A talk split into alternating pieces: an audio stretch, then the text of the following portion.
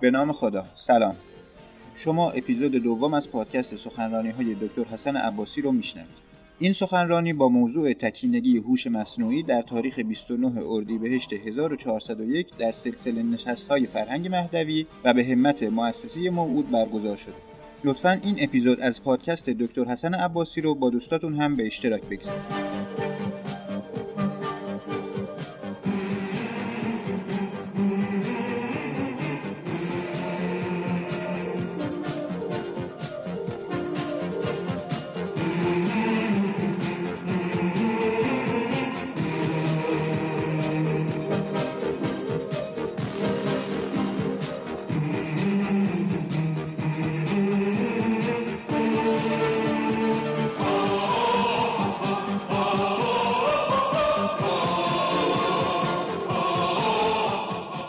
اعوذ بالله من الشیطان الرجیم بسم الله الرحمن الرحیم و بهی نستعین. انه خیر ناصر و معین. خب توفیقی است که خدمت شما عزیزان و سروران گرامی هستم و همطوری که مستحضرید اتفاقات عجیبی که به دلیل تفوق مسئله هوش مصنوعی در ساختارهای تکنولوژی افتاده در جایگاهی که نظام سلطه با تکیه بر هوش مصنوعی شروع کرده بود. اتفاقی که افتاده اینه که پیش بینی بر اینکه در سال 2040 تا 2045 هوش مصنوعی از هوش بشر جلو میزن. الان هوش مصنوعی توسط بشر داره مدیریت میشه و بشر داره اینو برنامه ریزی می‌کنه. اتفاقی که میافته اینه که هوش مصنوعی به یه مرحله ای می‌رسه که دیگه خودش نیاز نداره کسی برنامه ریزیش کنه. خودش خودش رو برنامه ریزی می‌کنه و خودش برای خودش هدف تعریف می‌کنه. به قول غربی ها تارگت تعریف می‌کنه. خودش جهتگیری داره و خودش شروع می‌کنه مسیر خودش رو مشخص کردن. این شرایط وحشتناکی رو یه آینده وحشتناکی رو رقم می‌زنه که هوش مصنوعی اولین کاری که می‌کنه میاد بشر رو به انقیاد خودش در میاره. یعنی یک ساختار نظام سلطه ای داره که این نظام سلطه نیست خودش هی داره خودش رو باز تولید می‌کنه خودش داره خودش رو باز فراوری می‌کنه. در این باز فراوری یکی از کارهایی که می‌کنه رقیبش یعنی هوش بشر رو مدیریت می‌کنه. به این میگن singularity تکینگی. تکینگی که یک اصطلاحی در فیزیک که حالا آوردنش در مسئله نسبت هوش مصنوعی با هوش بشر این نکتهش اینه که هنگامی که هوش مصنوعی از هوش بشر می‌زنه جلو دیگه بشر نمی‌تونه پدیده تکنولوژیکی رو که خودش درست کرد این غول چراغ جادویی که از این چراغ جادو خارجش کرد این رو مدیریت کنه نمی‌دونه چیکار باید بکنه و این تفوق پیدا می‌کنه. بر انسان مدیریت جامعه انسانی رو دست می‌گیره. این اتفاق به قدری پدیده وحشتناکی در آینده کمتر از مثلا 20 تا 25 سال آینده که کورزویل که برای این مجلداتی رو چند تا کتاب نوشته اصلا دانشگاهی رو ایجاد کرد به نام دانشگاه singularity singularity university یعنی دانشگاه تکینگی امروز مهمترین معضل و مشکلی که در بحث‌های آینده شناسی در اجتماع، اقتصاد، فرهنگ، سیاست، امنیت، مناسبات انسانی و اجتماعی و تکنولوژی وجود داره بحث جدی تکینگیه که در حوزه singularity رخ میده. خب الان مهمترین بحث و مبحث در مباحث علمی در حوزه مطالعات میان رشته بحث های تخصصی. یعنی حالا که هوش مصنوعی خودش لبه علم و تکنولوژی است و هر پدیده تکنولوژی از طریق هوش مصنوعی یک ضریب جدی پیدا می‌کنه. رقابت دو تا ابرقدرت اصلی تکنولوژیک یعنی چین و آمریکا بر سر هوش مصنوعی است. الان چینیا معتقد مدعیان که از آمریکا زدن جلو در هوش مصنوعی حالا اون نکته که خیلی حائز اهمیته اینه که از در رقابت با هوش در واقع مصنوعی بشر هوش های تخصصی خودش رو می‌خواد ارتقا بده دیگه. ما میگیم آقا هوش سلامت. می‌خوام بگیم هوش رسانه‌ای هوش هنری هوش حکمرانی هوش تمدنی هوش جنسی. مثلا در اخلاق جنسی و هوش جنسی فرد از طریق ساختار هوش مصنوعی چطور مناسبات جنسی خودش رو رقم می‌زنه؟ شما برای هر هوش تخصصی یک سیب در نظر بگیرید از وسط قاچش کنید نصفش هوش خود فرده ما به ازاش هوش مصنوعی بهش میده. مثلا هوش جنسی دو تیکه است نصفش هوش مصنوعی میده نصفش هوش بشر. در هوش بهداشت درمان و سلامت نصفش رو هوش خود بشره نصفش هوش مصنوعی. در ساختار حکمرانی و حکومت نصفش هوش مصنوعیه نصفش هوش خود بشره که اینجا تلکراسی خودش رو نشون میده. یا در حوزه نظام مثلا سایبر مناسبات شبکه روابط اجتماعی نصفش اینه که افراد خودشون می‌تونن برنامه ریزی کنن از هوش خودشون استفاده کنن در روابط زناشویی در روابط با فرزندان با همسایه با اطرافیان. شبکه روابط اجتماعیشون رو تعریف کنن. نصف این میاد میره. آنچه هوش مصنوعی برای فرد تعریف می‌کنه در شبکه های اجتماعی در مناسبات اجتماعی و سایبر اون رقم می‌خوره. این شرایط دهشتناکی که به وجود میاد حاکی از اینه که هنگامی که هوش مصنوعی به یه سطحی رسید که دیگه تفوق پیدا کرد بر هوش بشر از همه این معلفه ها به عنوان گیت و دروازه استفاده می‌کنه وارد میشه نظام اجتماعی رو به سیطره خودش می‌گیره و این مدیریت رو صورت میده قبلا در تاریخ بشر یک بار این اتفاق افتاده. در دوره 3200 سال پیش در عصر حضرت موسی کلیم بشر به یک تفوقی در علم و تکنولوژی رسیده بود که سحره و اون ساهران که در واقع دانشمندانی بودن که حالا من مثالی که می‌زنم میگم که مثلا اگر ما 50 سال پیش 60 سال پیش به یک کسی می‌گفتیم این صد هزار جلد کتاب رو می‌بینید؟ اینا رو الان همش رو write می‌کنن رو یه دونه DVD. DVD رو به شما میدن شما داخل این دستگاه داخل این لپتاپ داخل این کامپیوتر PC می‌تونید این باز کنید کتاب رو ببینید. می‌گفت آقا شما جادوگرید.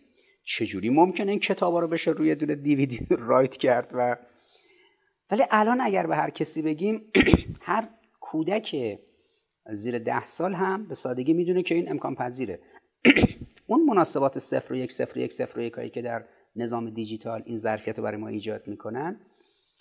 اگر ما 50 سال پیش 60 سال پیش می‌گفتیم یک کسی میگفتش که آقا شما دارید جادوگری می‌کنید شما ساهرید شما دارید از سحر سخن میگید. منظور از ساهران و کسانی که سحر می‌کردن در اون چیزی که قرآن میفرماد ساهر در دوره حضرت موسی کلیم در دربار فرعون اینا در واقع یه دانشمندانی بودن مثل همین دانشمندان امروز. که منطق کارشون رو می‌دونستن دیگه کار کاملا کار ریاضی کرده بودن. ببینید اینا اهرامی ساختن که چند هزار سال هنوز رو پاست اینا در معماری و مجسم سازی بسیار پیشرفته تر از خیلی از مدعیان آکادمیک امروز جامعه ما می‌تونستن حرف بزنن. اینا در بهداشت و درمان در جراحی خب خیلی پیشرفته بودن. اینا در نجوم و ستاره شناسی و در شناخت کهکشان شناخت به کائنات بالاخره تا جایی رسیده بودن. در مباحث علوم انسانی هم بالاخره نظام تفکر آیزیسی به عنوان اون مشی و دین آیزیسیسم پیشرفت عجیبی داشته تو اون دوره. اما معجزه که حضرت موسی کلیم به دربار فرعون برد نشون میده که خدا برای اینکه سطح تفوق تکنولوژیک اینا رو خونسا کنه از چه رایی وارد شد؟ خب به شکل ساده می‌دونیم که اینا تنابا رو مینداختن می‌شد مار. چوب ها رو مینداختن این چوب ها می‌شد مار. اونجا یه اتفاقی میافته. حضرت موسی کریم بعد از اینکه بالاخره تو دربار به اصطلاح پروبال پیدا می‌کنه و به جوانی می‌رسه و بعد در اثر یک سانحه‌ای می‌خواد حق یک کسی رو بگیره که یکی از این فرعونچه ها داشت کتک می‌زد یک مثلا کارگری رو این برده ای رو این میاد اونو نجات بده از دست اون اون کشنه میفته میمیره اون معمور دربار فرعون یا کار اصطلاح از کارگزاران فرعون. موسا مجبور میشه برای اینکه محاکمش نکنن فرار کنه فرار می‌کنه میره در بیابون و بالاخره اونجا با حضرت خز آشنا میشه با حضرت شعیب آشنا میشه با دختر حضرت شعیب ازدواج می‌کنه سالها چوپانی می‌کنه کار می‌کنه اونجا. در مرحله پیری وقتی دیگه کارش تمام شد در میان سالی و پختگی شخصیت جسمی و روحی. وقتی که داره عبور می‌کنه صحرای سینا کنار از جای اون آتیش رو می‌بینه به کوه تور. و وقتی که خانواده رو می‌ذاره که بره اونجا آتیش بیاره هیزومی میره اونجا و اون ندا رو میشنوه از حضرت باری تعالی و خب طبعا نزدیک میشه به اون درخت و, و اونجا حضرت الله میفرماد که ببین موسا تو رو ساختم برای خودم. تو کل نفسی ذهنیتی که الان کف جامعه ما هست که صنعت یعنی هواپیما یعنی هلیکوپتر یعنی فرغون یعنی بیلوکنگ یعنی ماشین یعنی کامپیوتر. اما خیلی عجیبه که ما بگیم آقا کلمه عربی صنعت در مورد ساخت انسان اول. موسا تو کل نفسی. من تو رو تصنیع کردم برای خودم. من تو رو ساختم مثل پدیده صنعتی با دست خودم برای خودم. دو تا آیه قبلش در همون سوره تاها آیه 39 سوره تاها میفرماد موسا همین مراحلی که از لحظه که مادرت گذاشته توی سبد تا برسی به دربار فرعون و بعد برسی به اینجا همه این مدت داشتی تصنیع می‌شدی علا عینی. جلو چشم خودم. تصنیع می‌شدی مثل پدیده صنعتی. دو تا آیه بعد در آیه 41 میفرماد که حالا استنعت کل نفسی. اصلا کلا ساختمت برای خودم. بله در جای دیگه ای ما این آیه رو داریم که خدا میفرماد که کشتی نوح رو ما صنعت ساخت کشتی نوح رو بهش یاد دادیم. پس در مورد پدیده های بیرونی مثل کشتی و نمی‌دونم این چیزایی که الان صنعت نامیده میشه ما شاید مثال و مصداق قرآنی داریم. اما قرآن ابتدا درباره ساخت انسان ها از کلمه صنعت استفاده می‌کنه. خب هنگامی که میفرماد که ببین من ساختمت برای خودم اون چیه دستت؟ حضرت موسی عرض می‌کنه که این یک چوب دستی است. خب برای چی؟ خب حضرت الله که می‌دونه برای چیه. برای تنبه ماهاست که میشنویم این رو خدا فرموده. این برای چیه؟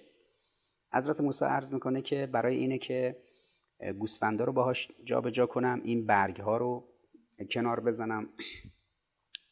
خدا میفرماد بندازش. حضرت موسی اینو میندازه و تبدیل میشه به یک مار بزرگ به یک اجده بزرگ. میفرماد که نترس بگیر. اینو میگیرش بعد خب دوباره میشه همون عصا. دستت رو بکن توی پیرنه دستش بکنه پیرنش میاره بیرون. این ید بیزا دست سفید. حالا ید بیزا و عصای موسا برو دربار فرعون بهش بگو که دست سر بنی اسرائیل بردار اینا رو آزاد کن. بعدش هم در مقابل خدا تکبر نورز و خدای منو بپرست ایمان به خدای من بیار. حضرت موسی عرض می‌کنه خدای من زبونم می‌گیره اگه بشه مثلا برادرم هارون همرام بیاد و بعد اینجوری من یکی از اینا رو اونجا تو درگیری کشتم الان برم اونجا گیر میفتم خدا میفرماد که کلا اینجوری نیست برو.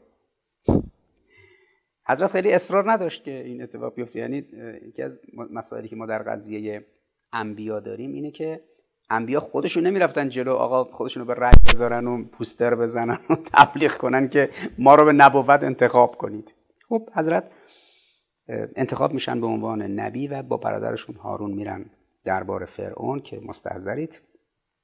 اونجا اتفاق مهمی میفته خب اول قرار مهاجه کنن دیگه. و اول تو میندازی اسات رو یا ساهران بندازن؟ فرعون اینو سوال می‌کنه. حضرت موسی هم میفرماد خب اول شما بندازید. ساهران همون دانشمندان. اینا چوباشون و تناباشون رو میندازن تبدیل میشه به مار. از دید ما ممکنه عجیب باشه ولی خب بالاخره همونیه که آقا کتابا رو اگر رایت کنی روی دیویدی یه کسی میگه آقا اینا حتما جادوگریه. تنابا رو میندازن چوبا رو میندازن میشه مار شروع می‌کنه جنبیدن. حضرت موسی نگران میشه. نکنه که نتونم پیام خدا رو ابلاغ کنم. بلا فاصله آیه نازل میشه که خدا میفرماد به حضرت موسی که نگران نباش. انما صنعو کید و ساهرن این است و جزی نیست که صنعت اینا کید ساهرانه مکر ساهرانه دانش و علم ساهرانه. نگران نباش. حالا تو عصاتو بنداز. حضرت موسی عصا رو میندازه و در اثر اینکه خب این عصا میفته تبدیل میشه به یک اجدهای بزرگ یک مار بزرگ و همه اونا رو میبلعه. سحر اون ساهران رو باطل می‌کنه همه رو مصادره می‌کنه تکینگی که اون روز به وجود اومده بود بشر به قوت و قدرتی در تسخیر پدیدهای تکنولوژیک رسیده بود. به یک ذریب هوشی رسیده بود که با این اشیای بیجان می‌تونستی همچین کارهایی بکنه و در صنعت به اینجا رسیده بود در صنعت و تکنولوژی. به اینجا رسیده بود که بلافاصله خدا اونجا ان میاد انما خب میشه دکترین دیگه انما که میاد. انما صنعو کید و این است و نیست که صنعت اینا کید ساهرانه. و موسا استنعت کل نفسی. من اصلا تو رو ساختم برای خودم. تو در مقابل اینا مسونی هم در مقابل اون افراد هم در مقابل سحر اونا. برو و این سازوکار رو کن. As a quadriplegic, must be frustrating for you, someone who like to get things done with their hands. Here's the thing. Four guys murdered my wife. If I could find these men, I'd do it. What if I told you I could offer you something that would enable you to walk again? I call it STEM, a computer chip that has the potential to change everything. It's a new, better brain. Oh my god. I am STEM, the system operating your body for you. Can anybody else hear you? No, only you. May I point something out? In the drone surveillance footage, Sir Brantner, Marine Corps, address 414 Citrus, Newground. You'll need a plan. I got this. This doesn't seem like a well thought out plan. I need your permission to operate independently. Permission granted! Thank you.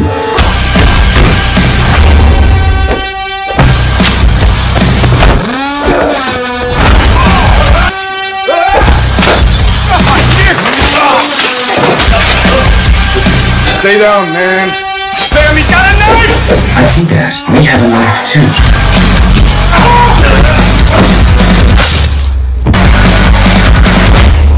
و کل اون دوره علم و تکنولوژی و در واقع اون سطح از معماری و دانشی که شکل گرفته بود و در یک سطح عجیبی از تکینگی به اصطلاح به تکینگی انجام میده بود. و این همطوری که مستحضری 250 سال بعد یعنی 3200 سال پیش در مصر. بعد این 250 سال بعد میاد در زمانی که بیت المقدس در همین اورشلیم حضرت سلیمان نبی حکومتش رو تشکیل میده. در واقع این جن طایفه جن که میان و حضرت اینا رو با اراده الهی به تسخیر حضرت در میان برایشون آیه قرآن داریم دو تا آیه که می‌رفتن زیر آب قواسی می‌کردن و اون پاتیل های عظیم زوب فلز رو ایجاد کرده بودن. اون کارهایی که این طایفه انجام می‌دادن و موجوداتی که خب طبعا الان به تبع این که خب اینا بخششون جنن اون گروه انس و این بعدا میاد تو اسطوره های دوره های بعد در یونان و جای دیگه. اون موجوداتی که نصفشون به اصطلاح یه حیوانه نصفشون انسانه و این تلقی که بعدا در فرهنگ بشر رایج میشه دوره که تو این مرحله دخان نسبت بین این عالم با عوالم دیگه کاملا این لایه ها شفاف و رقیق شده بود و طایفه جن قلیز شده بود دیده می‌شد. هم چیزی که در آخر زمان اتفاق میفته یک بار این بازه از تقریبا 3200 سال پیش از قبل از حضرت موسی شروع میشه بشر در دوره اون فرائنه به سطحی از علم و تکنولوژی و سطحی از نظام فکری می‌رسه که تسخیری که می‌تونه در مناسبات عالم صورت بده تسخیر عجوب غریبیه. یه ضربه و شکستی رو اونجا می‌خورن فرائنه. از حضرت موسی کلیم و بالاخره حضرت اینا رو میاره دریا شکافته, شکافته میشه رودخونه اینا عبور می‌کنن میان تو صحرای سینا. اما در صحرای سینا خب متاسفانه سامری با اون گوساله که طراحی می‌کنه مجددا دوباره این افرادی که دینشون و عقلشون به چشمشون بوده رو سحر می‌کنه و با یک سحر دیگه مجددا این فاجعه رخ میده و خب خدا اینا رو رهاشون می‌کنه با حال خودشون حدود چهل سال سرگشتگی در صحرای سینا داشتن.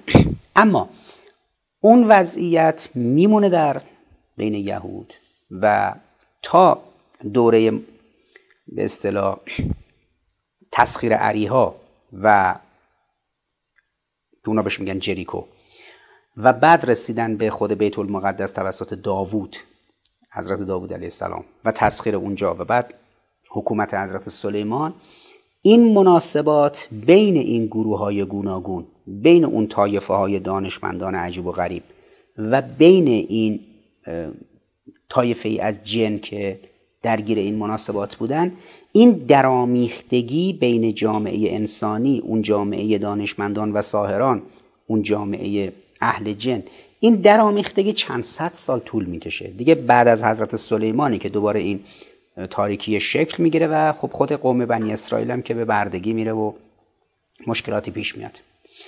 مجددا این اتفاق الان داره دوباره رخ میده و این رخ داد بخشی از اون انسان هایی که دانشمند هستن و دانششون ماهیت سحر داره از دید کسی که آشنا نباشه با این دانش. به قدری حیرت انگیز و عجیبه که فکر می‌کنن اینا دارن سحر می‌کنن. این به اصطلاح صنعتی که رقم می‌زنن همون کید ساهران.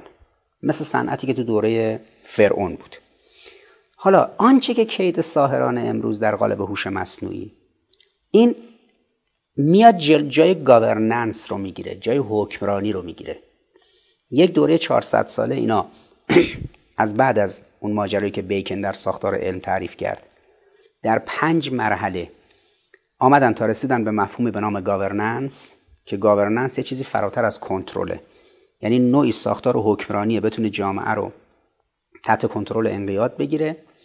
مرحله بعد از حکمرانی و حکومت مرحله که دیگه انسان ها نیستن که حکومت می‌کنن. این دیگه الان پدیدهای تکنولوژیک هستن که میان بشر رو تحت انقیاد خودشون می‌گیرن. از 20 سال پیش که آرام آرام این زمزمه ها خیلی جدی شد. خب اون موقع یادتون باشه نیل پستمن اون نظریه تکنوپولی رو منتشر کرده بود که ما با مقوله متروپول روبرو بودیم حوزه متروپولیتن یعنی حوزه ای که یک مادر شهری وجود داره که این مادر همه شهرهای دنیاست همه شهرهای دنیا در استاندارد سازی خودشونو با قوانین و مقررات این هماهنگ می‌کنن. می‌شد یک نظام امپریال. در یک نظام امپریالیستی اون شهری که متروپول بود. مثلا نیویورک متروپول جهان امروزه. به خاطر سازمان ملل به خاطر فدرال رزرو نیویورک که نظام مالی دنیا از اونجا در حوزه دلار ساختارش رقم می‌خوره. به خاطر وال استریت خیابون وال که نظام بازار سرمایه و بورس جهان شاخصاش اونجا معین میشه و خیلی چیزای دیگه. شهر نیویورک پایتخت آمریکا نیست چون پایتخت آمریکا واشنگتن دی سیه. اما شهر نیویورک یه جور پایتخت دنیاست مثلا. پایتخت مالی و سیاسی و نمی‌دونم سازمان ملل و غیر به یک چنین شهری میگن متروپول. اصلا ساختمون اصلی اونجا که قبل از این دوتا برجای دوقلو که خیلی مهم بودن و ریختن یعنی برجای دوقلو که توی انفجار 11 سپتامبر گفتن در یه واقعی مثلا تروریستی منهدم شده سال 1180 اون برجای دوقلوی ورد سنتر قبل از اینکه اونا مهم باشن در نیویورک و خیلی برجسته باشن ساختمان به اصطلاح امپریال استیت ساختمان مهمی بود. هنوزم هست هنوزم به ساختمانی که قدیمی تره از اونا و ریشه دارتره ولی خب حتی موزه شهر نیویورک اسمش موزه متروپولیتنه در پدیده ما در شهر که شهر محوری و شهر اساسی است و همه چیز با او تعریف میشه همه ساختارها و سنجه ها با او تنظیم و تعریف میشه. یک نظام امپریالیستی به وجود میاد. یعنی در واقع همه چیز با این محیط امپریال تعریف میشه و اصطلاحی که ترجمه کرده بودن 40 سال پیش اینجا روبروی کلمه امپریالیزم یعنی جهانخواری این جهان رو می‌خوره میمکه همه چیز رو و همه چیز با شاخصهای این تعریف میشه. در نظام متروپول ما در شهر داریم در نظام تکنوپول تکنولوژی میاد میشه معیار. تکنولوژی هم دیگه بی زمان و بی مکان ظاهرا. دیگه مربوط به آمریکا و اروپا و چین و ژاپن و ایران و جای دیگه هم نیست. این که در شکل سنتی سیطره بر جهان شهر متروپول تعریف بشه در شهر متروپول سیستم سازمان ملل باشه برای مدیریت جهانی. سیستم بانک جهانی بهداشت درمان جهانی صندوق بین المللی پول و چارچوبهای دیگه باشه. نظام مالی به عنوان نبض اقتصاد جهان اونجا تعریف بشه. این سیستم به سادگی جاشو داده الان به یه پدیده ای که دیگه اون ماهیت مکانی متروپول رو نداره. اینجا اسمش تکنوپوله. در نظام تکنوپول اونی که معیار همه چیز در سیاست، فرهنگ، اقتصاد، سبک زندگی، مناسبات اجتماعی، اخلاقی و غیر و محسوب میشه تکنولوژیه. این تکنولوژی کدوم جزء تکنولوژی؟ هواییش زمینیش دریاییش اینترنتش اون بیل و کلنگ و نمی‌دونم چکش رو نمی‌دونم. نه. الان دیگه تکنولوژی یک وچه یه پارچه داره. این وچه یه پارچه الان اینترنت اشیا یک سازوکاری رقم زده که در واقع در حوزه اینترنت اشیا موتور جستجوی گوگل این قابلیت داره که همه چیز رو سرچ همه چیز رو جستجوی همه چیز رو رقم بزنه. پس ما الان داریم از تکنولوژی سخن میگیم که یه یک پارچگی داره. پشت این تکنولوژی که یک پارچگی داره یه موقع یه آدمایی بودن یه کسایی بودن. الان پشت این یک هوش مصنوعیه. این هوش مصنوعی دست کیه؟ معلوم نیست. معیارش کی تعریف می‌کنه؟ مشخص نیست. سنجه هاش چی؟ معلوم نیست. این یه جای دیگه است مردم هم یه جای دیگه نه. اومده همه چیز رو در واقع بشر اومده همه چیز رو در هم تنیده کرده. هنگامی که از هوش حکمرانی یاد می‌کنه و می‌خواد کنترل صورت بده جامعه رو کنترل کنه مهار کنه حکومت کنه بر یک جامعه ای هوش مصنوعی میاد نصف کار دست می‌گیره. نصف کار ساختار حکومت های امروز دست هوش مصنوعیه و در سال 2040 میلادی تقریبا بالای 70 80 درصد ساختار حکومت در جهان میفته دست هوش مصنوعی. هوش مصنوعی حکومت می‌کنه. الان هوش مصنوعی میگه که نمی‌دونم سیستم متروها ترددش چجوری باشه سیستم نمی‌دونم بهداشت درمان نظام دوز یک به یک و دو سه که ملت تو دنیا رفتن واکسن زدن چه چارچوبی داشته باشه و خیلی موارد دیگه. نظام آماری که قبلا سازمان آمار هر کشوری تعریف می‌کرد یه مدت دیگه به صورت هوشمند خود هوش مصنوعی چارچوباش رو به شما مشخص می‌کنه. قبلا اگر یک عنصر جاسوسی در یک فیلم سینمایی جاسوسی 60 سال پیش می‌رفت در یک شهری در یک کشوری مثلا رد می‌زد که از یه خیابونی بره از یه کوچه بره چجوری بره؟ الان به شکل ساده این نرم افزارهایی که همه اپلیکیشن ها و نرم افزارهایی که روی موبایلاشون دارن راحت سیستم مسیریابی رو دارن که این بیشتر از هر چیزی در اختیار دستگاه اطلاعاتی دنیاست و مسیرهای شناخته شده رو می‌تونن کنترل کنن. هوش مصنوعی اومده همه جور زندگی رو تسهیل کرده اما از یه مرحله به بعد در این تسهیل زندگی بشر یه دفعه متوجه میشه که اسیر هوش مصنوعیه. هوش مصنوعی برش تفوق و برتری داره. می‌خواد حکمرانی کنه بدون هوش مصنوعی نمیشه. و او بهش میگه سنجه ها و معیارها و ارزش های حکمرانی چیه. می‌خواد سلامت خودش و جامعه رو رقم بزنه در بهداشت و درمان و نظام بهداری و بیماری و غیر و این بهش تحمیل می‌کنه. تغذیه رو می‌خواد رقم بزنه او بهش میگه. سبک زندگی و حیاتش رو هوش حیاتش رو او بهش میگه. علم رو دیگه در 20 سال آینده چیزی به نام دانشگاه به این معنا وجود نداره. چیزی به نام آموزش پرورش وجود نداره. چیزی به نام صدا و سیما و مثلا تلویزیون و رادیو وجود نداره. به قدر جامعه آینده با تفوق هوش مصنوعی جامعه عجیب و غریبیه که امپریال کالج لندن دانشگاه امپریال کالج لندن دو سال پیش اومد یک تحقیق رو منتشر کرد.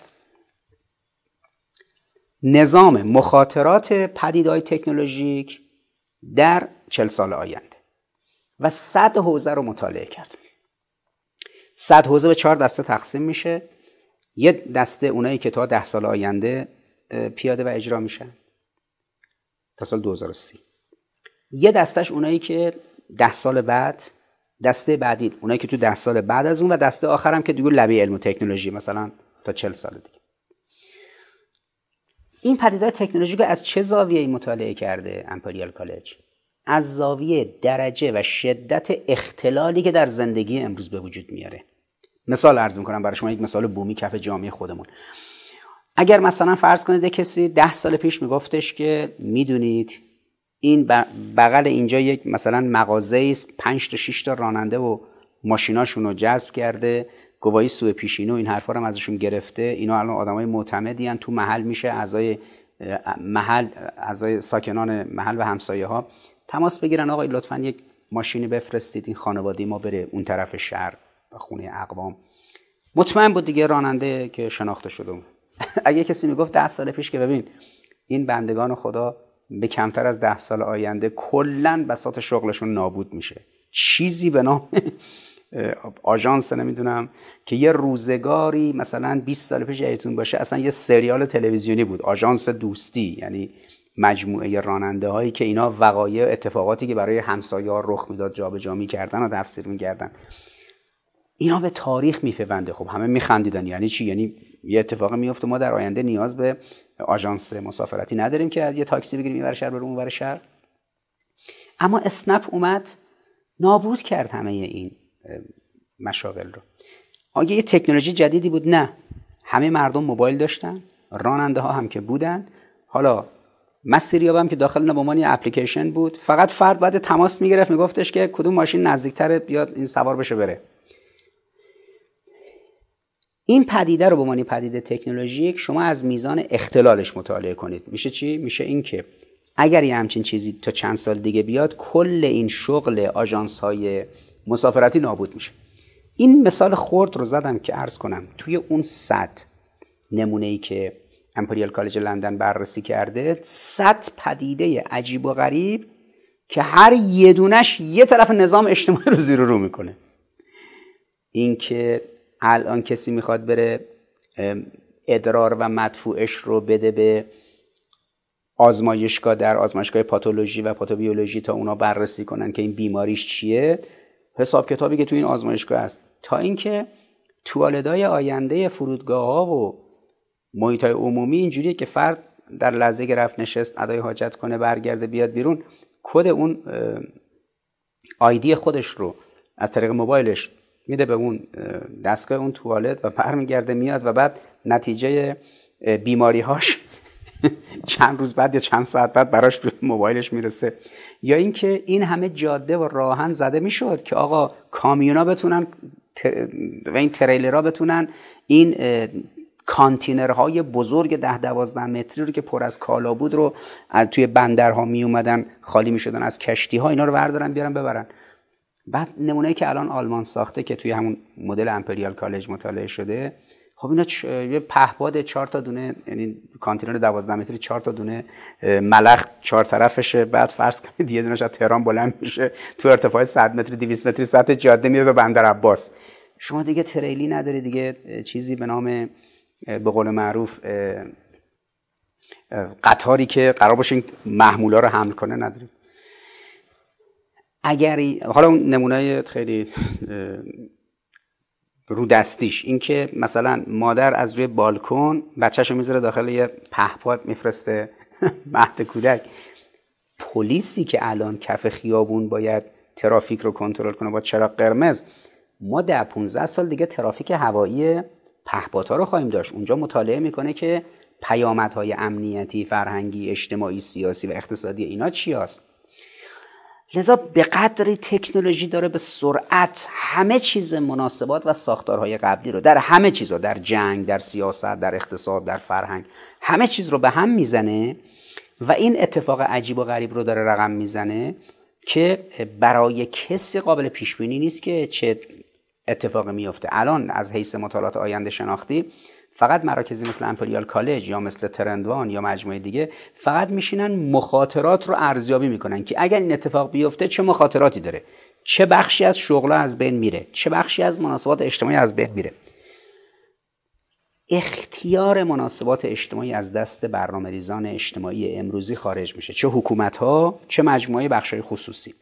و یک سیستم هوشمندی به نام مثلا هوش مصنوعی او میشینه برنامه ریزی می‌کنه. او همین چیزا رو تعریف می‌کنه و ما تابع پروتکل‌های او هستیم. او این انقیاد رو رقم می‌زنه. این اتفاق سقف در هم تنیدگیش و یه پارچه شدنش سقفش 2040 میلادیه. و بین 2040 میلادی تا 2045 تو اون بازه پنج ساله تکینگی رخ میده. این تکینگی و singularity که رخ میده لحظه است که دیگه هیچ کس بر جهان حکومت نمی‌کنه. دیگه اون مجموعه انسانی نیستن می‌تونن مدیریت کنن و سازوکار رو رقم بزنن. و از اونجاست که هوش مصنوعی خودش خودش رو باز تولید می‌کنه. خودش خودش انقیاد منابع زمین و جای دیگر رو رقم می‌زنه. و این نظام هوش مصنوعی است که یک حکومت جهانی رو شکل میده که این حکومت جهانی دیگه گاورننس نیست. یه چیزی فراتر از گاورننس فراتر از حکمرانیه. و الان دعوا این الان کل دعوای مطالعات میان رشته بین علوم انسانی با علوم فنی و علوم زیستی در اینه که در تبیین و ترسیم هوش‌های پیشرفته و هوش‌های تخصصی. البته با 8 تا هوش شروع کردن الان رسیده به 12 تا. تو دوره اخیر که رسیده به 16 تا من از دو سال پیش که تدریس اینا رو شروع کردم تقریبا الان 11 تاش رو رسیدم تطبیق کنم با مباحث تفسیری در آیات قرآن کریم. آنچه که حائز اهمیت اینه که تنها رایی که به نتیجه رسیدن اینه که چطور میشه با هوش‌های پیشرفته بشری اون رو مهار کرد و اون رو به حداقل رسوند.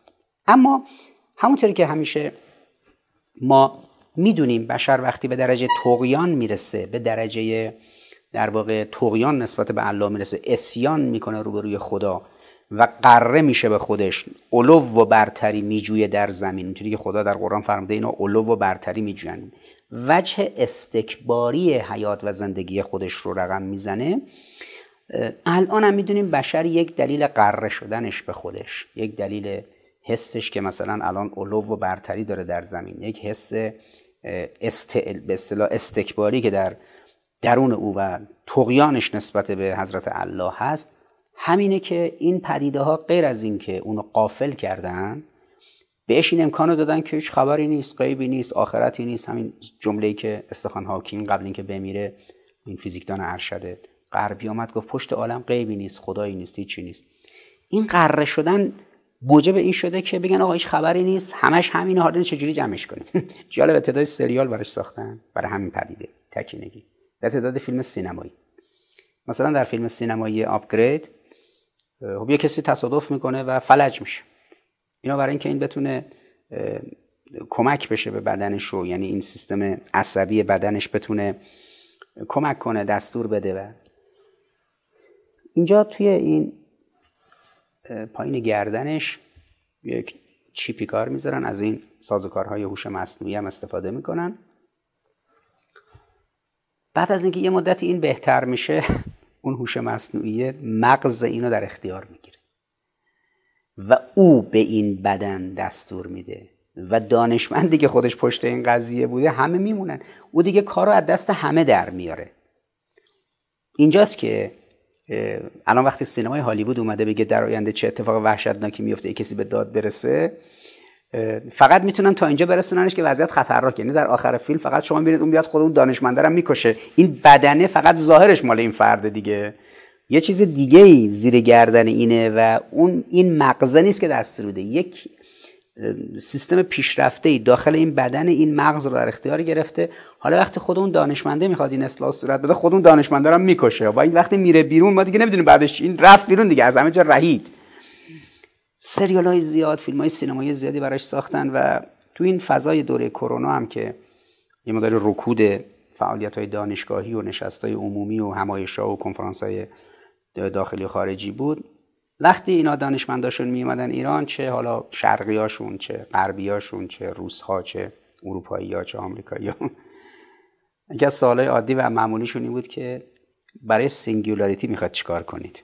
به چی رسیدید؟ یعنی تقریبا توی یکی دو سال آینده اصلی ترین پرسش برای تبیین این سازوکارها اینه که کدوم ملتی برای حل مشکل تکینگی و singularity پاسخ خواهد داشت؟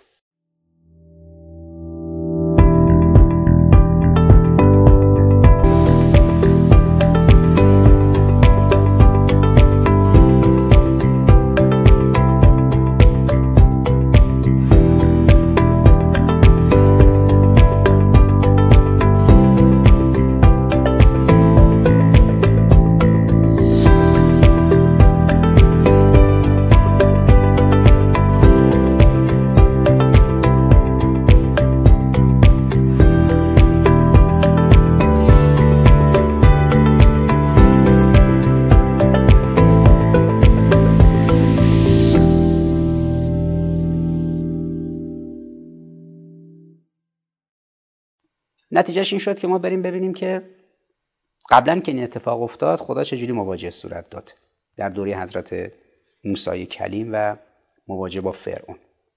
دقیقا همون اتفاقی که در مصر افتاد و فرعون با این صنعت ساهران انما صنعوا کید و ساهرن با اینا رسیده بودن به این مرحله و فکر نمی‌کردن که اصلا خدا معجزه‌ای که میده دست حضرت موسی معجزه‌ای که دقیقا همینو بیاد.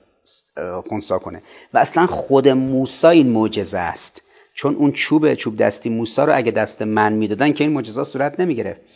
اون عصای موسی و این ید بیزا مربوط به کسی بود که خدا اونجا میفرماد ببین موسی خودم ساختمت برای خودم. یعنی اونا صنعتشون کید ساهرانه خودشون هیچی نیستن.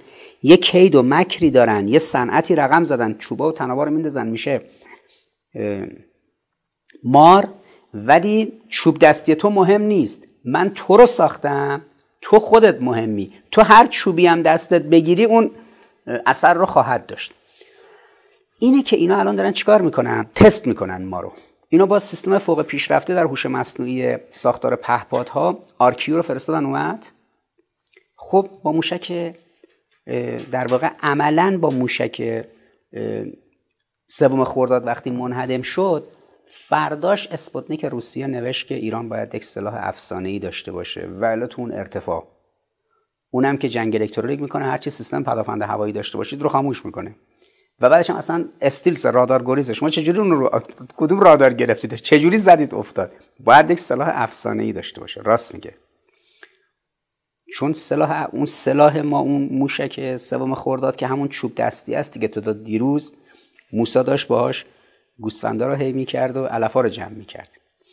اما خود موسای پدیده ایه که به محاسبه اون ساهران دربار فرعون نمیاد. موشک سوم خورداد رو میشه محاسبه کردن نسبت با هواپیمای گلوبال هاوک. اما کسی نمی‌تونه فکر کنه اون کسایی که این موشک رو ساختن و کسایی که پشت این موشکن دارن شلیک می‌کنن اینا یه کسایی هن مثل موسای کلیم. یه ساختگی دارن توسط خدای جوری ساخته شدن که مهم نیست چیزی که دستشونه چوبه یا یک سلاح دیگه است. مهم اینه که اون موشک رو خدا می‌خواد برسونه دیگه. خودش به پیامبر ما فرموده در قرآن که ببین این تیری که زدی خودم زدم به هدفها و ما رمیت اذ رمیت ولکن الله رمی اونجا هم به موسی میفرمود ببین موسی ساختمت برای خودم. تو مهمی که ساخته شدی نه این چوبه.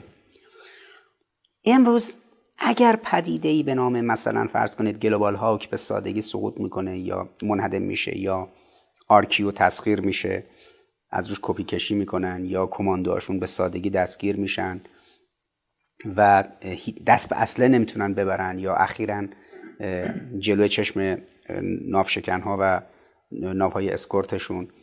قایقا میرن راحت نفکشو می‌گیرن میان به فاصله خیلی نزدیک سی چل متری هم با اونا به قول معروف کلکل دارن در حد سود زدن و مثلا دعوای مثلا لفظی بدون بیسیمی این عامل ما رو به اینجا میرسونه که پدیده قاسم سلیمانی پدیده بود که مثل موسی کلیم که خدا ساخته بود برای خودش خدا یه آدمایی رو ساخته برای خودش.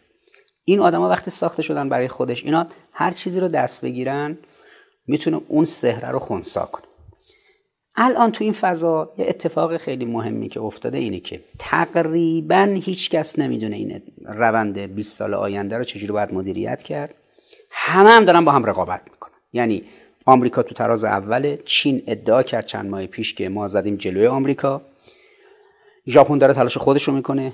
اروپا کنسرسیوم متفاوت خودش رو داره داره تلاش خودش رو می‌کنه. اصلا هر کی داره برای خودش ابر خودش رو جدا تعریف می‌کنه. یعنی کلود اطلس خودشون رو ابر که اطلاعات اونجا دسته بندی کنن به صورت یک پارچه رو رقم می‌زنن. این فضای عجیبی که داره جلو میره این در واقع حاکمیت رو از حاکمیت اینکه یک کسی باشه حکومت کنه از بالا به پایین در یک جامعه. چه جامعه دیکتاتوری باشه چه جامعه دموکراسی کاملا تبدیلش کرده به تلکراسی. حاکمیت از راه دور آنچه طبیعی اینه که تا سال 2040 میلادی هر روز که میگذره حکومت ها قدرتشون و نفوذشون و تأثیرشون و چترشون بر سر مردم و جامعهشون کمتر، کوچکتر، محدودتر میشه.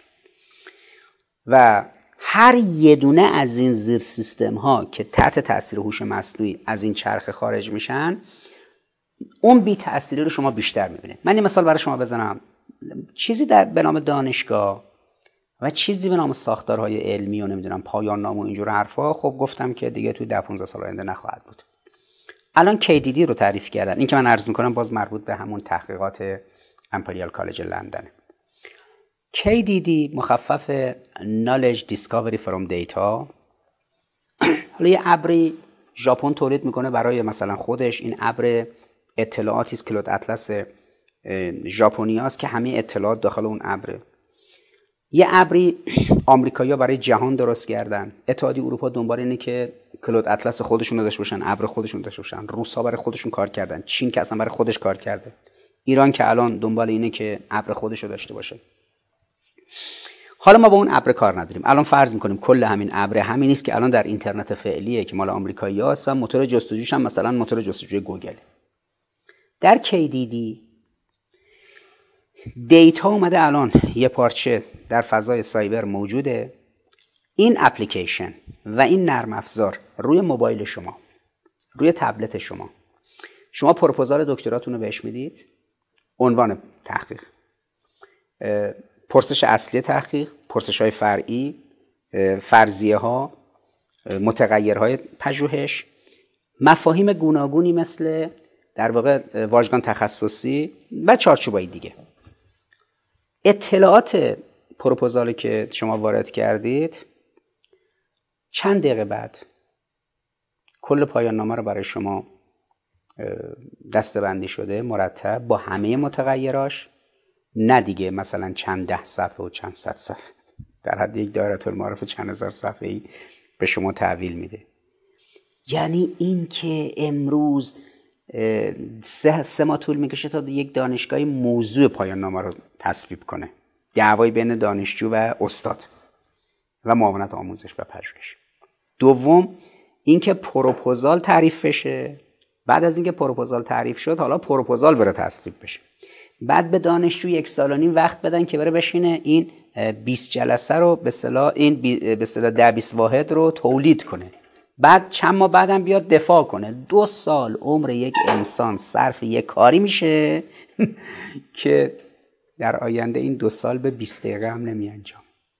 KDD Knowledge Discovery from Data. به تعبیر این امپریال کالج لندن آینده دانشگاه چی میشه؟ یعنی شما تصور کنید الان این چیزها رو شما از وزارت علوم هر کشوری بگیرید. دانشجو فوق لیسانس دکترا پست دکترا که اینجوری دیگه تحقیق نخواد کنه. بعد هر استادی درسش رو به بهترین کیفیت درس بده. توی به تلویزیون خصوصی و شخصی خودش توی یوتیوب تو کانال خودش بارگذاری کنه. دانشجو نیاز نباشه سر کلاس بره. مبحث درس استاد رو بره تو یوتیوب برداره ببینه. و بعدم زمان نگذاره برای این قضیه که آقا حالا بیاد از شهرستانشون اینجا بعد بره توی خوابگاه دانشجویی بعد ترمی 15 16 واحد بهش بدن بعد ببینیم چهار سال می‌خواد بگذره تازه بهش لیسانس بدن بعد مثلا کنکور. تمام شد. فرد با حوصله میشینه همون بحثایی که قرار بوده بره سر کلاس ببینه. خب الان تو یوتیوب هست همه رو میشینه می‌بینه. امتحانش هم که از راه دوره و از همه مهمتر این که پایان نامه هم که می‌خواد بده اونو او دیگه تحقیق نمی‌کنه. یه جایی براش یک مجموعه اپلیکیشنی براش انجام میده به نام KDD Knowledge Discovery from Data که اکتشاف نالج در درون دیتا دیتا آماده است فقط باید این کار انجام داد چه بلایی سر سر دانشگاه میاد؟ چه بلایی بر سر آموزش پرورش میاد؟ چه بلایی بر سر مفهومی به نام به اصطلاح رسانه های رسمی تلویزیون ها سینما ها و غیره میاد؟ کسی دیگه نمیشینه پای اینها. اینه که در این ساختار هوش مصنوعی که عرض کردم هر کدوم از این لایه ها رو شما در نظر بگیرید یه طرف پاش کنشگرش هوش مصنوعی یعنی اینجا موضوع رو ما انتخاب کردیم. پرسش اصلی تحقیق رو ما گفتیم. هوش ما یه موضوع تعریف کرد که یه نیاز اینجوری داریم این باید بشه پایان نامه. اما اونی که از اینجا به بعد انجام میده این کار رو او هوش مصنوعیه. هوش مصنوعی کیدیدی رو رقم می‌زنه. حالا اگه همین رو ببریم تو تعلیم تربیت باز دوباره یه تیکش کار هوش ماست یه تیکش کار اونه. اینو ببریمش توی سلامت یه تیکش کار ماست یه تیکش کار اونه. جراحا در آینده خیلیشون بیکار میشن نمی‌دونم خیلی از مسائل خدمات. دارن و قص الهازا اینجا کی داره از طریق اینا حکومت می‌کنه؟ یعنی اون کسی که داره این وزارت علومی که در آینده استاد درساشو می‌ذاره تو یوتیوب امتحانم از راه دور می‌گیره دیگه این نظام اداری دانشگاه رو نمی‌خواد. شما یه قلم من برای شما عرض کنم دانشگاه تهران 2500 تا هیئت علمی داره دو برابرش کارمند داره یعنی 5000 نفر. حدود 20000 تا دانشجو داره یعنی 7000 7500 نفر در واقع حقوق می‌گیرن. که بتونن یه عددی در حد 20000 دانشجو رو پشتیبانی کنن. خیلی زیاده. یک سوم دانشجوها اینا کارمند و به اصطلاح استاد دارن. در صورتی که با این روندی که عرض کردم کل اون 5000 نفر آزاد میشن میرن خونه. استادم باید بشینن تو خونه از طریق خونه کار رو دنبال کنن. مگر حالا درسایی که آزمایشگاهی باشه و نمی‌دونم چه و چه. خب اون جایی که یک حکومتی بر وزارت علوم نظارت داره کمیسیون آموزش تحقیقاتی در مجلس هست که می‌تونه بیاد قوانین مقرراتی در نظر بگیره نظام حقوقی و نظام نمی‌دونم درآمد و معیشت معلما روند ارتقاء شغلی از استادیاری به دانشیاری به استاد تمامی و غیر اینا رو کسی می‌تونه تعریف کنه که این کار دستشه؟ وقتی فردا همه اینا از دست این سیستم خارج شد این وزارت علوم رو کی می‌خواد مدیریت کنه فردا؟ اون دسته یه کسی دیگه است. یا کلا بگیم اگه دست کسی دیگه هم نیست کلا این بخش دیگه دست در رفت. یعنی حکومت دیگه نظارتی بر دانشگاه نداره. حکومت نظارتی بر آموزش پرورش هم نداره. حکومت نظارتی بر تولید غذا هم نداره. حکومت نظارتی بر خیلی سازوکارهای دیگه در نظام رسانی هم نداره. کم که الان به اصطلاح وقتی می‌خوان با خود ترامپ برخورد کنن. رئیس جمهور الان رئیس جمهور آمریکاست تازه انتخابات برگزار شده. شمارش آرا هنوز تمام نشده. معلوم نیست که بایدن رئیس جمهور شده. احساس می‌کنن این داره فراخان می‌کنه. همه رو بریزه تو خیابون. بعدم اون اتفاق میفته چند نفر در و دیوار کنگره میرن بالا. 5 6 نفر کشته میشن. میگن این آدم خطرناکه. فیسبوک و توییتر حساب و صفحات اینو میبندن. الان می‌تونه این کارو بکنه. فردا می‌خوای چیکار کنید در ساختار هوش مصنوعی. پس ملاحظه بفرمایید ما وارد یه دوره داریم میشیم. دوره که حاکمیت از راه دور تلکراسی. در حاکمیت از راه دور دولت جهانی حاکمیتش رو اعمال می‌کنه. این حاکمیت اون تلقی که داریم یه کسی نشسته روی یک تخت شاهی یه تاجی هم رو سرشه از اون بالا یک به اصطلاح چوب, چوب دستی هم گرفته دستش دستور میده مثلا امر می‌کنیم بشود. ما دیگه اون فردا نمی‌بینیم. ما آنچه می‌بینیم؟ یک سری پروتکل یک سری چارچوب و محدودیت هاست که کی تعریف می‌کنه؟ اون هوش مصنوعیه. و مدیریت می‌کنه مناسبات رو و بشر از همه طرف تحت سیطره اینه. اینه که بیماری ها رو می‌تونه راحت شیوع بده. حالا اینجا گفته شد که یه پدیده ای به وجود اومده به نام مثلا کرونا این دیگه اپیدمی نیست پاندمیه. اپیدمی یعنی فراگیر. پاندمی یعنی همهگیر. پدیده ها از این به بعد در هر چیزی پاندمی هن. شما الان همین سریالی که کره ساخته توی نتفلیکس پخش شده نگاه کنید. هر کی احساس کنه ندیده و در موردش نظر نداده انگار جا مونده. یعنی همه باید سریال ها رو ببینن اون فیلم ها رو ببینن نظر بدن در مورد اسباب بازی ها نظر بدن. یعنی همه چیز پاندمیه. دیگه اپیدمی نمیشه مثل قبلا وقتی همه چیز پاندمیه و همه گیره اون حکم هایی که حکومت جهانی رو رقم می‌زنن اونها هم فراگیر نیستن همه گیرن. و این چارچوب رو رقم می‌زنن. در تلکراسی که لایه اولیش در دهه 1970 وقتی مطرح شد زمان نظریه دهکده جهانی مارشال مکلوهان اول مسئله این شد که از طریق رسانه ها شبکه های ماهواره این اتفاق میفته از راه دور شبکه های ماهواره ای می‌تونن تلویزیون ماهواره و غیره این سازوکار رو رقم بزنن.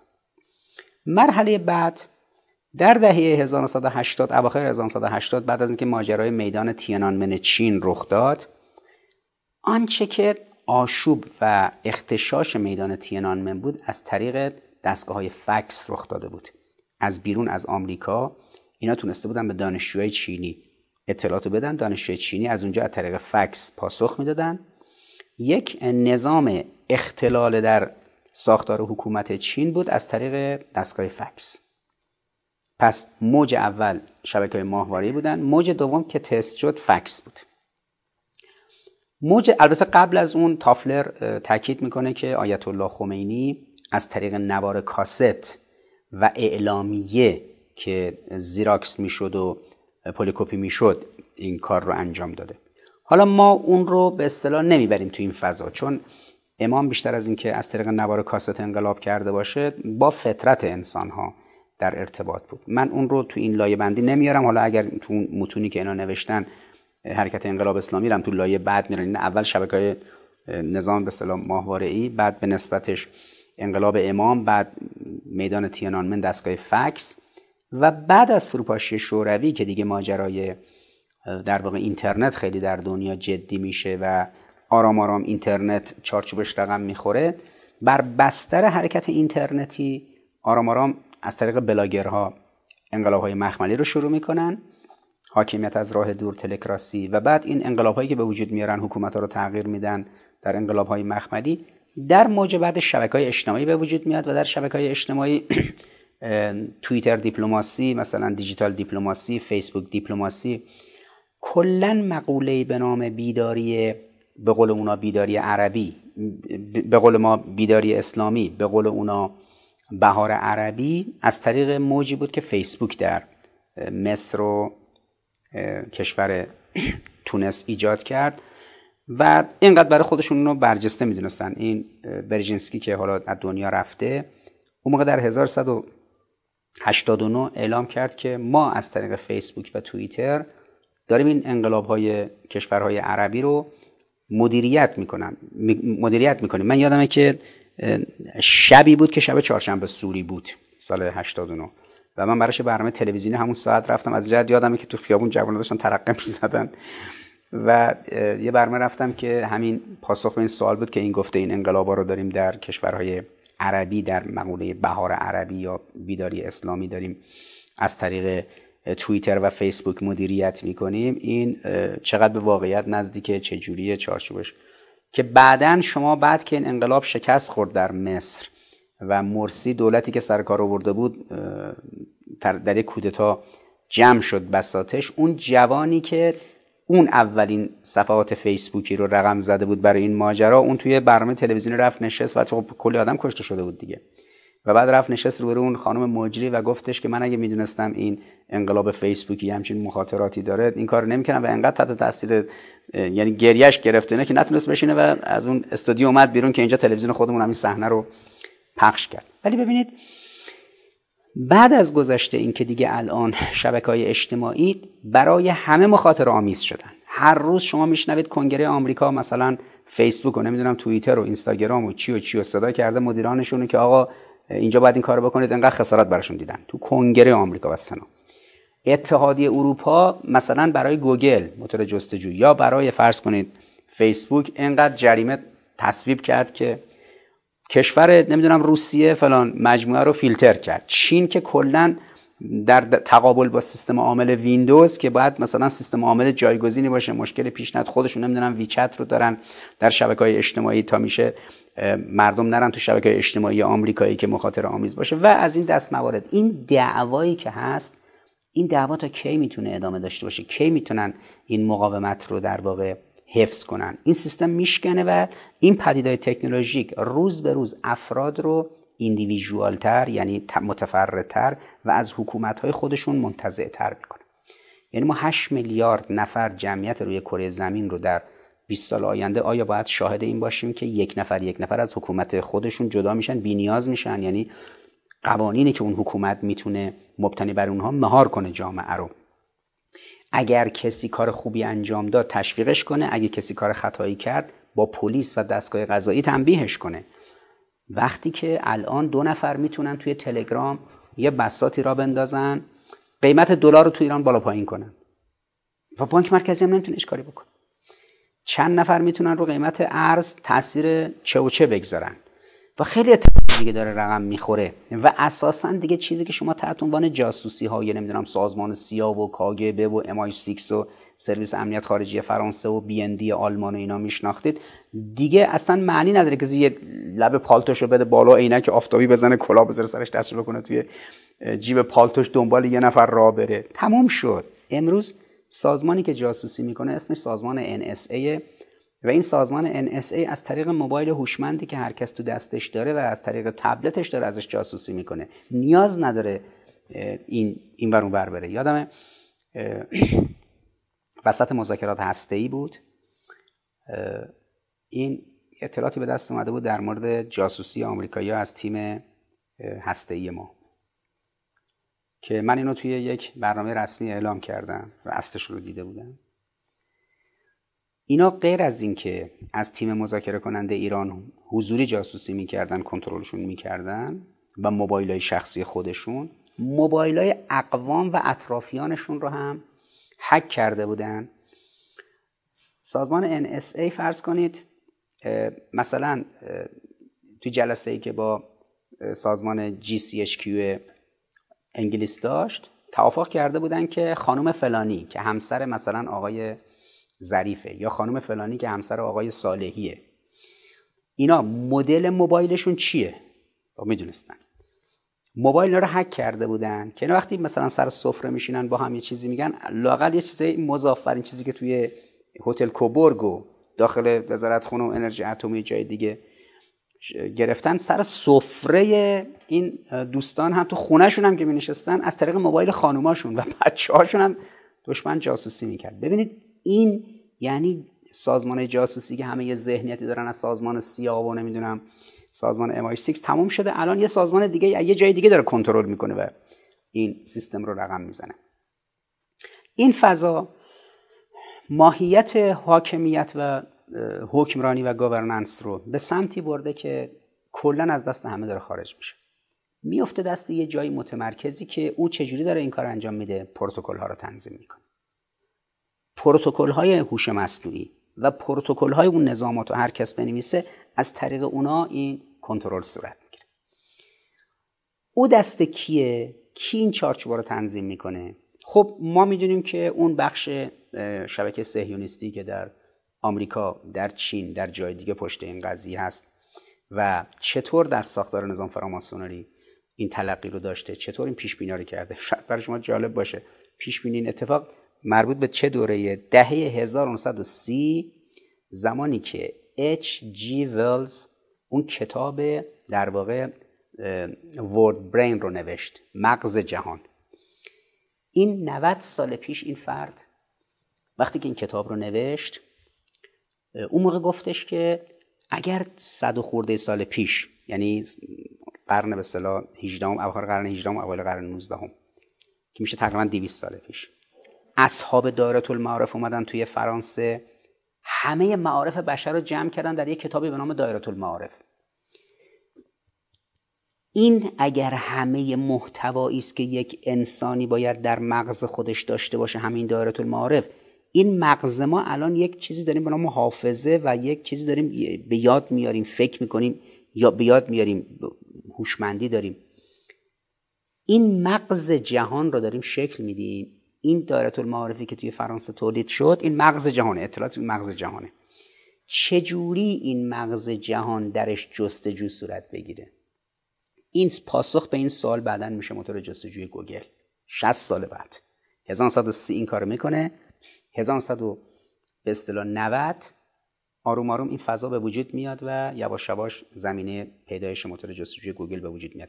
حالا همه اون اطلاعات اون دایره المعارفی که فرانسوی کار کرده بودن و صدها و هزاران برابرش اومده تو اینترنت یه موتور جستجو اینو به یاد ما میاره. ما یه چیزی رو به یاد میاریم جستجو می‌کنیم. ورد برین رو وقتی که اچ جی ولز اون موقع نوشت و از اینجا جریان یهود و جریان سلطه و جریان فراماسونری متوجه این شدن که ما یک هوشمندی جهانی رو باید رقم بزنیم و این هوشمندی رو باید با یک نظام یک پارچه مدیریت شکل بدیم. اون مؤسسه استاندارد آمریکا اومد کرد پروتکل های ثابت اینا رو نوشتن. الان مثلا در ایران می‌خوان موتور جستجو را بندازن. فکر می‌کنن اگر ما یه گوگل درست کردیم بومی مشکل حل میشه. اون یکی میگه نه مشکل اینجا نیست. مشکل توی سیستم عامله. ما باید یه ویندوز یه اندروید یک مثلا لینوکس درست کنیم بذاریم رو کامپیوترمون موبایلمون تبلتمون. ما با این سیستم عامل اینترنتمون رو بومی کنیم نفر سوم میاد میگه زیرساخت شبکه رو کلا اصلاح کنیم. نفر چهارم میگه هیچی اینا رو ولش کنی. یه شبکه اجتماعی درست می‌کنیم روبروی یوتیوب و تلگرام و مثلا اینستاگرام و غیر ذلک. خب همه این دوستان ما سر کارن دیگه. سر کارن به این دلیل اینکه شما هر کدوم از این اقدامات انجام بدید مبنای پروتکلش رو سازمان NSA تنظیم کرده. درست آقای بیل گیتس و مایکروسافت میشینن ویندوز میدن بیرون. ولی پروتکل های این که ویندوز چگونه تنظیم بشود رو اونا دادن. اونا میگن آقا ما یه ویندوز می‌خوایم پنجرهاش باز باشه که بتونیم از طریقش جاسوسی کنیم. اینا XP رو تولید می‌کنن ویندوز XP چند سال بعد سازمان NSA به مایکروسافت میگه که به آقای بیل گیتس میگه که یک ویندوز رو همه کامپیوترها باشه که پنجرهاش بسته باشه. اینا میان XP و میان 7 و ویستا رو تولید می‌کنن. شما می‌بینید مدل جدید دانشجوها جوان همه با هم رقابت می‌کنن که سریع XP رو برداریم از روی تبلتمون مثلا ویستا و 7 بذاریم. این که عرض می‌کنم مال فرض کنید 10 15 سال پیش خب اونی که داره استاندارد رو برای شبکه های اجتماعی تعریف می‌کنه برای موتورهای جستجو تعریف می‌کنه برای سیستم های عامل تعریف می‌کنه اون کیه؟ اون سیستمی است که پشت سازمان NSA در واقع اون HTTP از اونجا باید شما شروع کنید. از اول اول از مناسبات صفر یک باید شروع کنید در مناسبات دیجیتال تا بتونید یک اینترنت ملی داشته باشید. در غیر این صورت کاری که چین می‌کنه کاری که روسیه می‌کنه کاری که ایران می‌کنه هر کسی دیگه سعی می‌کنه از این اینترنت آمریکا استقلال اعلام کنه اون هر وقت موقع شد اون فیتیله رو می‌کشه پایین سرور هم خب خیلیاش دست اوناست و به سادگی می‌تونه ارتباط قطع کنه کی زمانی که شما همه مقدرات جامعتون رو بردید گذاشتید تو اون فضا. خب یه چند, چند هفته پیش یادتون هست که یک اتفاقی افتاد اینستاگرام و شبکه های اجتماعی منتصب به او 16 17 ساعت دچار اختلال شدن از خود منشأش. خب خسارت که به اقتصاد آمریکا زد که مشخص شد. حالا داخل ایران معلوم نبود چقدر بود ولی خب چند میلیون نفر هم دارن تو اینستاگرام معیشتشون رو رقم می‌زنن. یه دفعه 16 17 ساعت این دچار اختلال بشه. حالا شما تصور کنید در فلج سیستمی جوامع یک دفعه اینترنت رو بر مثلا روسیه ببندن بر ایران ببندن بر کره جنوبی ببندن. آقا کره جنوبی سامسونگ داره مهم نیست. اصل کلید کار دست سازمان NSA National Security Agency آژانس امنیت ملی آمریکا. پس در واقع در تلکراسی به طور مجمل اتفاقی که افتاده اینه که گاورننس داره شیفت می‌کنه به مرحله ای که دیگه حاکمی شما در ساختارهای سیاسی و حکمرانی در نظام سلسله مراتبی نمی‌بینید. بشر با یه واسطه داره مدیریت میشه که از یک جای متروپولی به نام نیویورک حکومت جهانی اعمال نمیشه که سازمان مللی باشه 200 تا کشور عضو باشن 5 تا عضو دائم باشه مجمع عمومی تشکیل بشه بانک جهانی به این وام بده صندوق بین المللی پول اون کارو بکنه. یونسکو توصیه های سند 20 کنه سازمان بهداشت جهانی WHO بگه این کارو کنید سازمان تجارت جهانی WTO بگه اون کارو بکنید. اصلا دیگه اینطوری نیست. یعنی اون محیط متروپول رفت کنار اون نیویورک تکنوپول جایگزین شد. در نظام تکنوپول این نظام تکنوپول که میاد این از نظر تکنولوژی و پروتکل های تکنولوژی این یک پارچگی رو داره به وجود میاره. هسته مرکزی این تکنولوژی چیه؟ هوش مصنوعی. این هوش مصنوعی که ساختار هوش محاسباتی رو زیر رو کرده این هوش مصنوعی رو کی پروتکلاشو نوشته؟ کی این رو می‌تونه مدیریت کنه؟ کسی که بتونه هوش مصنوعی رو مدیریت کنه در نظام تکنوپول اون می‌تونه جامعه آینده بشری و این 8 میلیارد نفر رو کنترل کنه.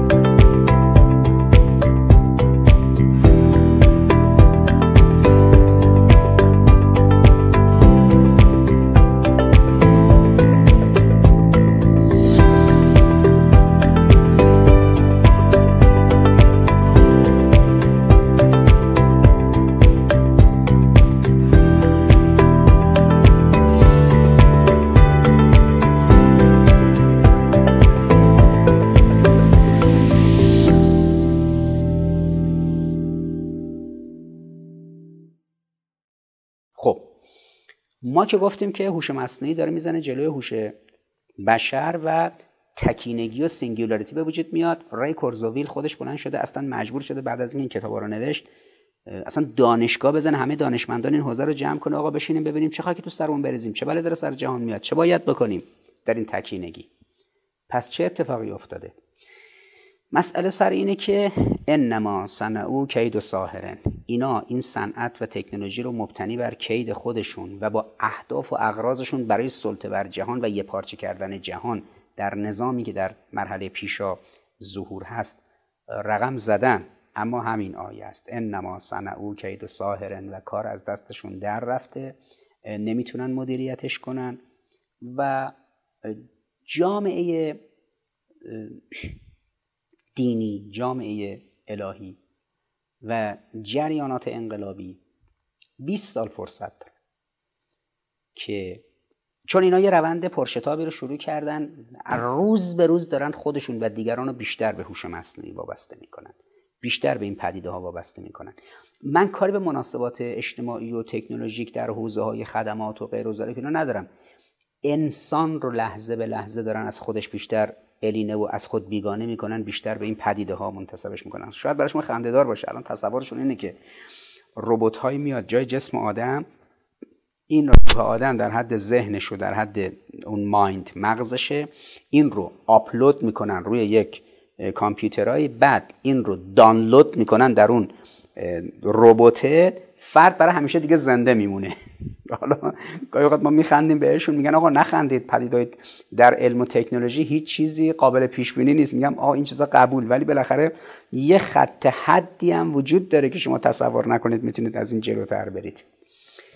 آینده ای که اینها در فیلم های سینمایی و سریالشون ترسیم می‌کنن خیلی وحشتناکه. آینده ای که دانشمنداشون در پیش های علمی در جاهایی مثل ترندوان در اتحادیه اروپا یا در امپریال کالج در دانشگاه امپریال کالج لندن پیش بینی می‌کنن. وحشتناکتر از اون چیزایی است که در فیلم های سینماییشون نشون داده میشه. ولی ما چه باید بکنیم؟ الگویی که ما برای مواجهه با این نظام تلکراسی نظام حاکمیت از راه دوری که یه موقع حاکمیت از راه دوری بود که می‌دونستیم کیه می‌دونستیم کسی نشسته توی کشور دیگه از طریق شبکه های ماهواره داره مردم میریزه تو خیابون. یه کسی نشسته توی جامعه دیگه داره از اونجا اپوزیسیون یه جامعه است مردم رو میریزه به هم و بعدش هم می‌خواد از راه دور حکومت کنه. اما امروز مسئله سر اینه که در این تلکراسی نمی‌دونیم پشت این قضیه کیه کی می‌خواد حکومت کنه.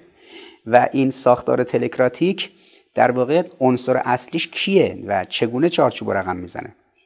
عملا در یک چنین شرایطی ما باید برگردیم به بازخانی آنچه که حضرت موسی کلیم در دوره در واقع فرعون در مصر رقم زد. در اون دوره حضرت باری تعالی باطل و سحری که تعریف کردند اون باطل و سحر این بود که وجود تکنولوژی برتری در این رقابت تکنولوژیک و رقابت علمی به حضرت موسی ندادن. نیومدن بفرمایند که ای موسی تو الان داری میری تو دربار فرعون. فرعون ساهرانش اینن چوب دستی دارن میندازن میشه مار. من هم به تو این چوب دستی که تو دست تو بزرگتره اینو میگم که اراده می‌کنم اینم بشه مار. تو برو اونو سهرش کن.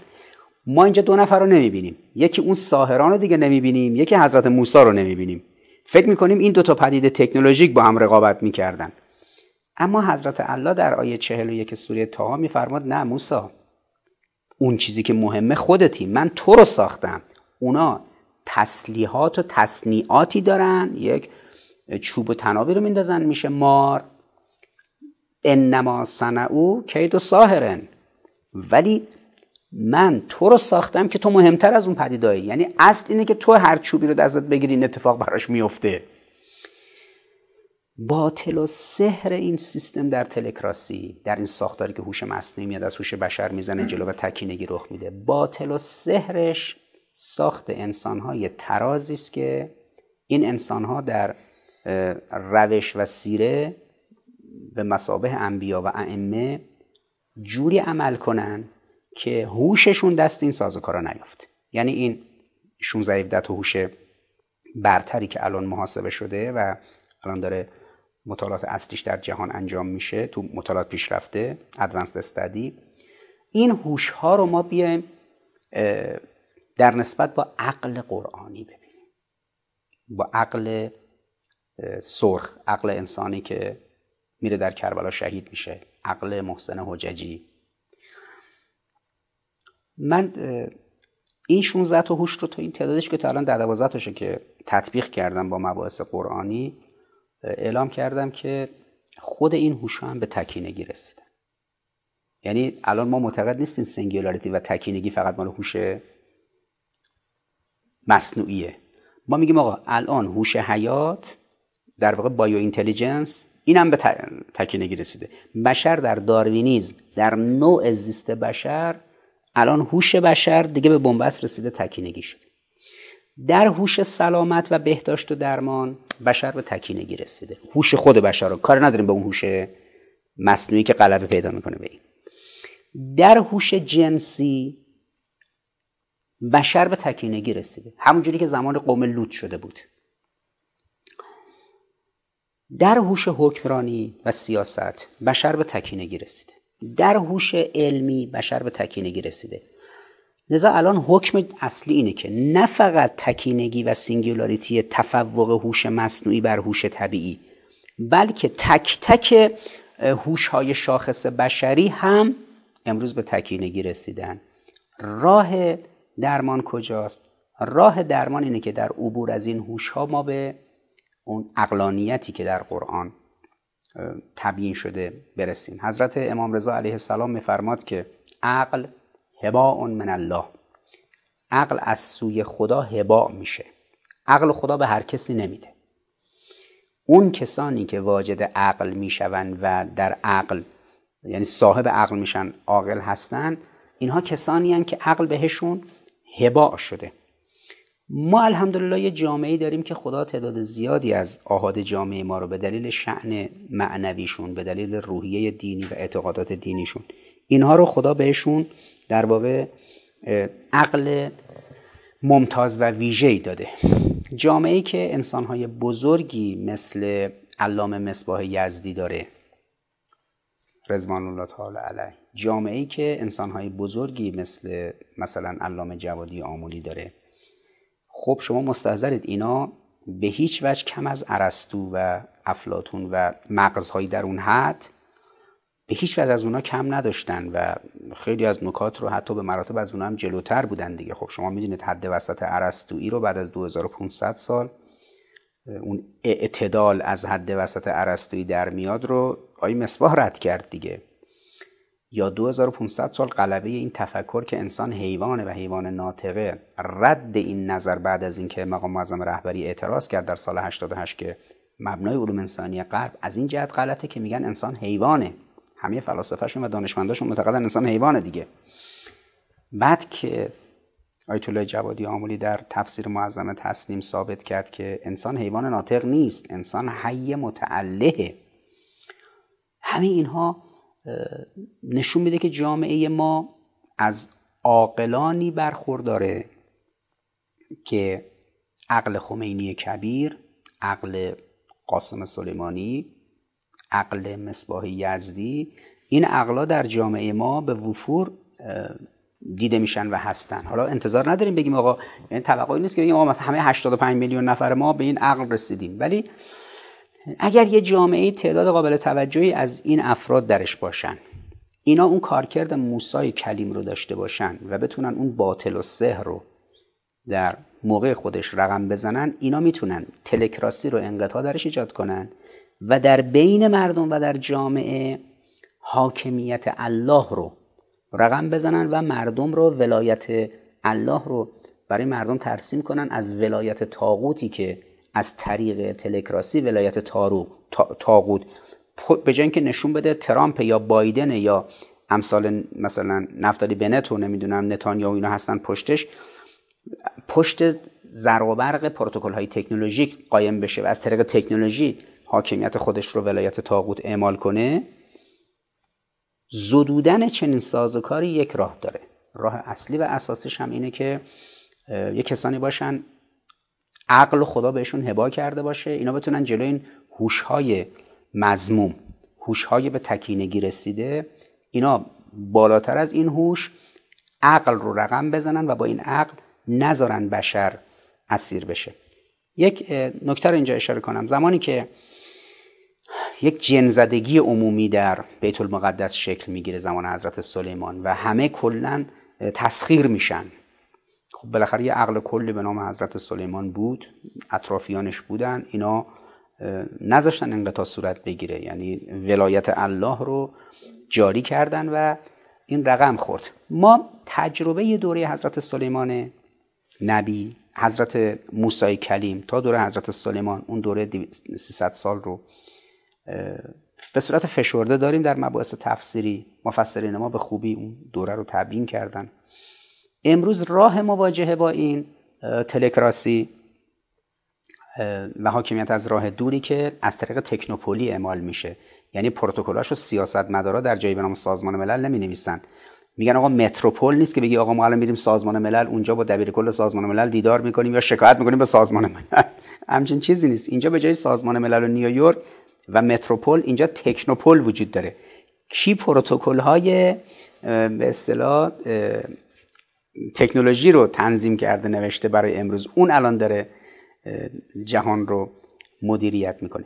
این مخلص به اصطلاح این سازوکار هست و به طور اجمال همونطوری که عرض کردم یک دنیا و دریایی از سوال و ابهام رو به وجود آورده و الان در جهان محل مناقشه است بین اندیشمندان. تقریبا موضوع تاپ و اصلی دانشگاه های جهان در مطالعات میان رشته امروز تبیین این هوش هاست.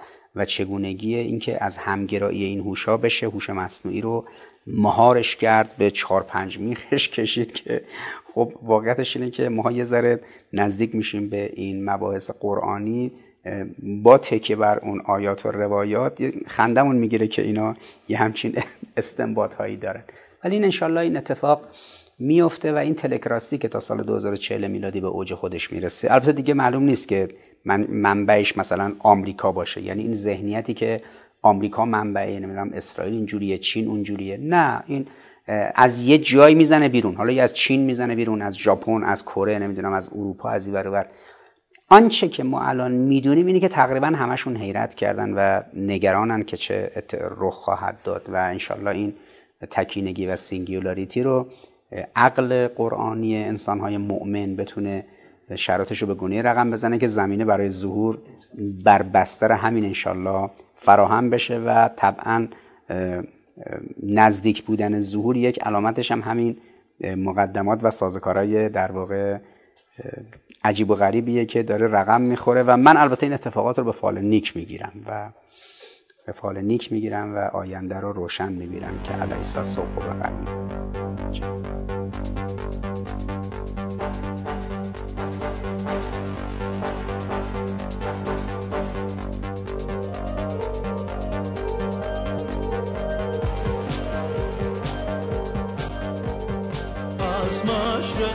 جان خورشید تو سر